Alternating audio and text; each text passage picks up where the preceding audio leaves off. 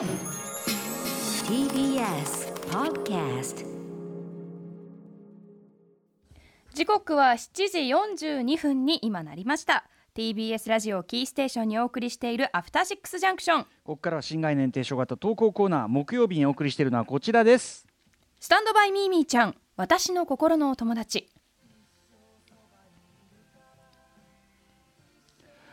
子供の頃いつもずっと一緒だった毛布やぬいぐるみおもちゃそばにあると安らげるそんな私の心のお友達うないりささんの場合それがボロボロになったタオルケットの切れっ端ミーミーちゃんだったわけでございます、はい。ねまあ一般的に言うね。うん安心毛布というやつですよ。布、えーライナスの毛布いろんな言い方あるようでございます。が、まあそそれぐらいねあの一般にあるぐらい、えー多くの方がそういうものをご自身なりの持っていることが多いということがこのコーナーしかもいろんな形であるというかねね。やっぱり多様ですよね。出会い方だったり別れだったりそうだね。決別の仕方卒業の仕方もそれぞれただし、だ愛用の仕方が本当にみんな教えられたわけでもないのに、うん。うん。共通してね。やっぱ匂いというところ手触りな口触り口触り、うん。匂いなんかねやっぱりおこの辺母さんのおっぱい飲んでたからとかあるんですかね。そうでしょうね。やっぱり口周りで何かを感じる時期っていうのがあるんでしょうね。うん。古いとによらずともね。うん。はい、えーということでこのコーナーではそんな皆さんにとってのミーミーちゃんの思い出や別れを紹介しどえらくなく略してどえらなきコーナーでございます、えー早速今夜のミーミーちゃんメールご紹介いたしましょうではうないさん読みかなこれは読ませていただきます。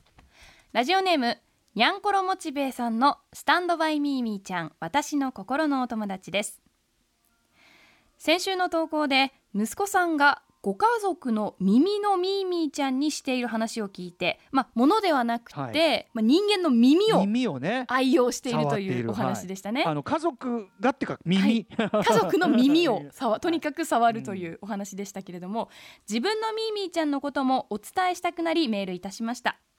僕は自分の耳たぶを触って自分で癒されるという癖を幼い頃から持っておりました、うんうん私の癖が発動したのはおそらく23歳の頃だったと思います。ふとした拍子に自分の耳の下の部分にあるふっくらとした部位を掴んでみたところちょっぴりひんやりとした感触でえも言われぬプニプニとした弾力を感じました。母親にこんなに気持ちいいものがあるよと報告したところそこは耳たぶというのよと教えてくれました。タブタブってなんだ？と思った僕はその部位の名称の響きに何か強烈な吸引力を感じたのを今でも覚えています。それ以来僕は耳たぶの虜になりました。やがて人知れず思う存分に耳たぶを触っていられる時間として僕は布団に入ってからのひとときを楽しむようになりました、えーうん。そしてその時以来40を過ぎた今でも耳を触り続けています。小学校高学年の頃になる頃には、えー耳たぶいじりが左の耳に偏っていたせいか僕の耳のタブの部分の肉付きや柔らかさ伸び率ひいては大きさに至るまで左右に大きな隔たりができているのに気づきました、えー一旦左側に差をつけられてしまったかわいそうな右の耳たぶはその硬さと小ささから持ち主からますます疎まれないがしろにされるようになり大人大人になった今では申し訳ない程度に穴の下にちんまりとぶら下がって ぶら下がっているばかりです。そんなにサイズ差があるんですね。うん。それに引き換え十分に愛されいじられ続けた左の耳たぶはふくよかに伸びやかな成長を遂げ今の僕の左側に文字通り、私のミーミーちゃんとして鎮座しているのです。変わるんだうないさんや他の皆さんのミーミーちゃんと違って僕のミーミーちゃんはなくしてしまうことも劣化してしまうこともありません。これからおじいさんになっても布団で自分の左耳を触り続けることでしょう、ちなみに僕が子供の頃、えー最も恐ろしいと思った怖い話は漫画日本昔話で見た耳なし法一だったのは今でも言うまでもありません。はい、うんはい、ね。知らないな私この話。え耳なしおい知らない？あそうですか、あのーあのーですねお怖い話ですよ、はい。あのーなんだっけなお坊さんがあのなんだっけとにかくひょっとはなんだっけその体のを持ってかれちゃうはないようになんかお化けが出ると。なんかそのはい。化け物が出るから、でそのお坊さんが一晩その様子見るっていうんでお経を体中に書いてでお経書いてあればそのなんていうのその化け物が来ないから鬼だかなんだか、うんうんうん。かなんかが来るっていうんだけど耳だけ書き忘れちゃうんですよ。で耳だけ持ってかれちゃうっていう超怖い話です。怖っ。ひどいよね。怖っ。それ オチもクソもないっていうかあのあのスプラッタシーンのみが見せ場の恐ろしいですね。そう。あの耳をちぎるシーンのみが見せ場のあの話ですね。まあそれはともかく、うんうん。ミミちゃんっていうかミミちゃん。ミミちゃん。ミミちゃんしかも自分のミミちゃんっていうね、うん。これさ耳いじってるとやっぱりその大きさに差が出てくるとしたらですよ、こはい。れ左耳だけ福耳化してるってことでしょ。そうですね。つまりその福耳なんてのは人工的に作れるってことじゃありませんか？これはそうなりますね。よく要するにわ私もねじ耳も,も、うんうん。僕は揉まれるのが好きなんだけど、まあはい、自分で揉むにしても、うんうん。揉み揉み込んで揉み込んで僕さある年からやっぱり比較的福耳寄りになってきたのはひょっとしたらうん揉み込みの成果の可能性がある自分でもみもみしたから、うんなんかとかいろいろこう、うんうん。何かっていうと揉ましてるあれからかもしれないねこれはね。うんうんうん。うんあーまあ、確かに指の骨鳴らすとこう指がどんどん太くなるとか言ったりもしまあますからね,、ね都市伝説なんて話もあるけどね、うんうんそれはね。でも私もこうちょっと手相変えたくてよくこう爪で ほじほじしてますよ。えあの手相をどの方向に変えようとしてるんですか？あ私ちょっと生命線がええ。ちょっと2本になってて、あー。一1本ずつちょっと距離があるんですよ、ええ。なんかこれふなんか不吉だなと思ってつなげたくて。線引いてんだ線引いてます。あそう。わかるよ。わかるよ。俺も。人体変えられるかな？でも触っていけば。わかるわかる。俺思春期鼻高くしたくってずーっと部屋で鼻つまんでたもん。あの洗濯とかねそうそうそう。こうつまんだりしてね。何かっていうとやってましたよ癖つけようとしてた。そうか、ん。耳たぶは変わるんだ。ねえ。いやだからそれだけ要するに幼少時からずっとやり続けた、うん。確かにだとさ耳タブっていうことさ確かにタブって何タブっていうなんかこうワードがさもういかにもこうなんていうの？タブっとこうさこう、うん確かに。触ってごらんと言わんばかりのさ、ねえなんとかタブ、ねムチムチした感じがなんかタブからそのさカタカナのタブみたいなのもさ基本的になんかこうポヨンとななんていうのタブ、うんなんとかタブみたいなさポチョンと出たものを指すじゃんタブって、うんうんうんうんうん英語で言っても。だからこうタブいいね。でも自分の体が体の部位が好きって幸せですね。まあねただ、うん。これ耳だからよかったけどまだねうんうん。日常行為でもできるからいいけど、はいはい股間だったらいやでもいるよあの緊張するとこ嘘でしょ？嘘でしょ？緊張すると股間触っちゃう人っているえよ人前でも？うんいるいるいるえそれ全然いる。はあすすあのなんですか？こううん。ささする程度ですか？え？さする程度？もう揉んだりさすったりじゃない？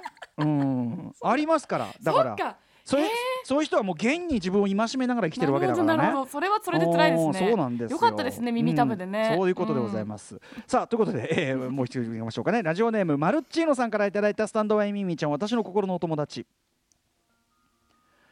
歌丸さん、うないさん、いつも楽しく拝聴させていただいてます。ありがとうございます。今回初めて投稿させていただきます。ますよいしょ。私は27歳の男です。先週は耳を触るという投稿を聞き、私も同じフェティッシュがあることを思い出しました。私は小さい頃から母の肘関節の前面というのでしょうか、うんとにかく肘のプニプニした部分をムニムニする癖。通称肘ムニの癖がありました。肘の。伸ばしてる時の状態あかな？あーそうか。伸ばして皮が余るじゃないですか。ああーまるね。これかな？これかな、はい。この肘ムニは父と添い寝している時には行わず母と添い寝している時のみ、えー起きる現象でした。確かに。肘ムニは一人部屋で寝るようになってから、うん。えー自然とやることもなく大人になっていきました。大学生の頃は彼女がいましたがその子には嫌われたらどうしようと肘ムニに自然にブレーキをかけたのを覚えています、うん。月日が経ち私は2年前に結婚しました妻と同棲し始め今まで彼女にも行ったことがなかった肘ムニを 行ったことなんかちょっといやらしいね、えー肘ムニを無意識のうちに妻に行っていたのですが要するにもう気持ちが緩んでね、うんうん。あれリラックスしてきて最初は妻もそんなところを見せてくれて嬉しいと思っていたようです。私も無意識のうちに行っていたので本当に心から安心できていたのだと感じていました。しかし結婚して半年が過ぎた頃雲行きが怪しくなってきました私が肘ムニをし安心してうとうとしていると妻が 私が寝れないじゃない。怒られてしまいました、えーついには、えー一部に10円ねと強気な料金設定を申し出したのです。そんな肘ムニも最近はしなくなりました。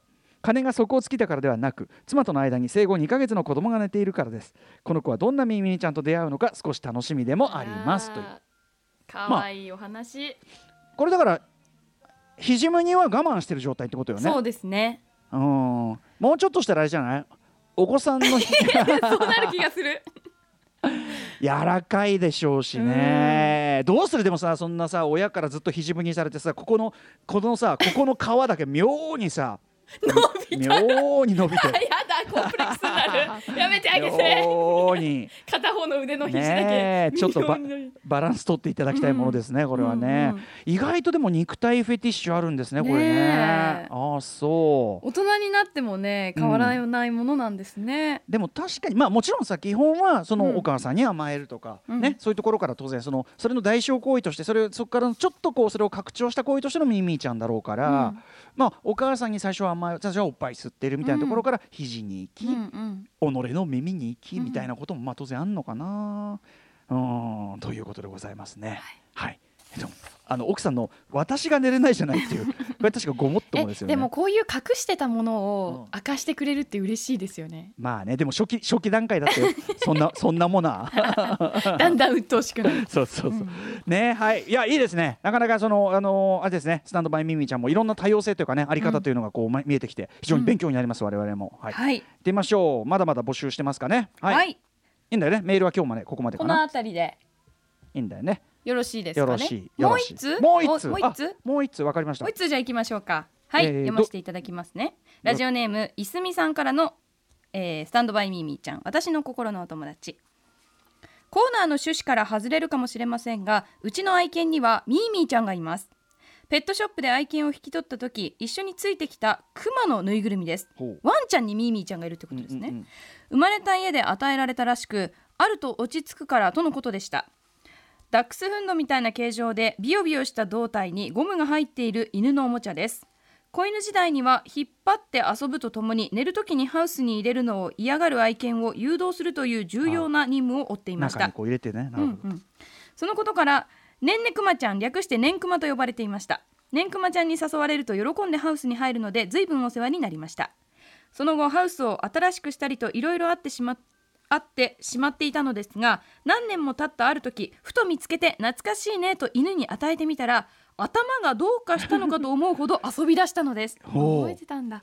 いや役を与えてしまったんじゃないかと思うくらいのテンションで大変な騒ぎになったので心配になりほどほどの高いところで、えーほどほどのところで高い棚の上に隠しました。しかし今度は棚の前でずっと見上げたまま。でも私たちにも生活がありますし一晩経ったら諦めてくれたようでしたすっかり老犬となった今ではあんなに興奮させたら今度は心臓が止まってしまうんじゃないかと思いなかなか合わせてあげられません。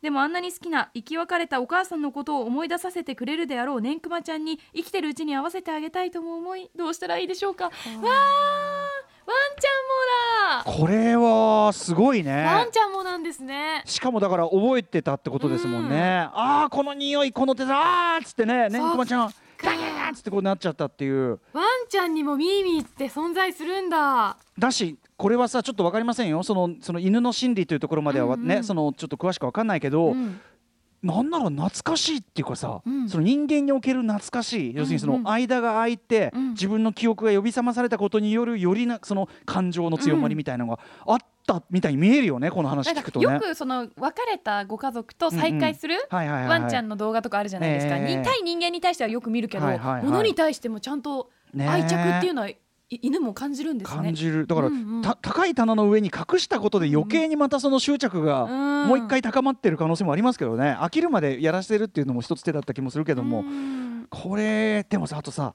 その要は生まれた生後間もなくの時のものだから、うん。まあ、犬にとってそういうだからう生き別れたお母さんのことを思い出すお母さん代わりことだもんね。どうしますか？生きているうちにもう一度会わせてあげたいけれども興奮しすぎちゃう心配ですっていうことですねまあでも元気なんじゃない？確かに。ギャーっつってさそのさ、うん。さっきまでグーンなんてやってんのグーなんてさ、うんうん。あってギャーっつって。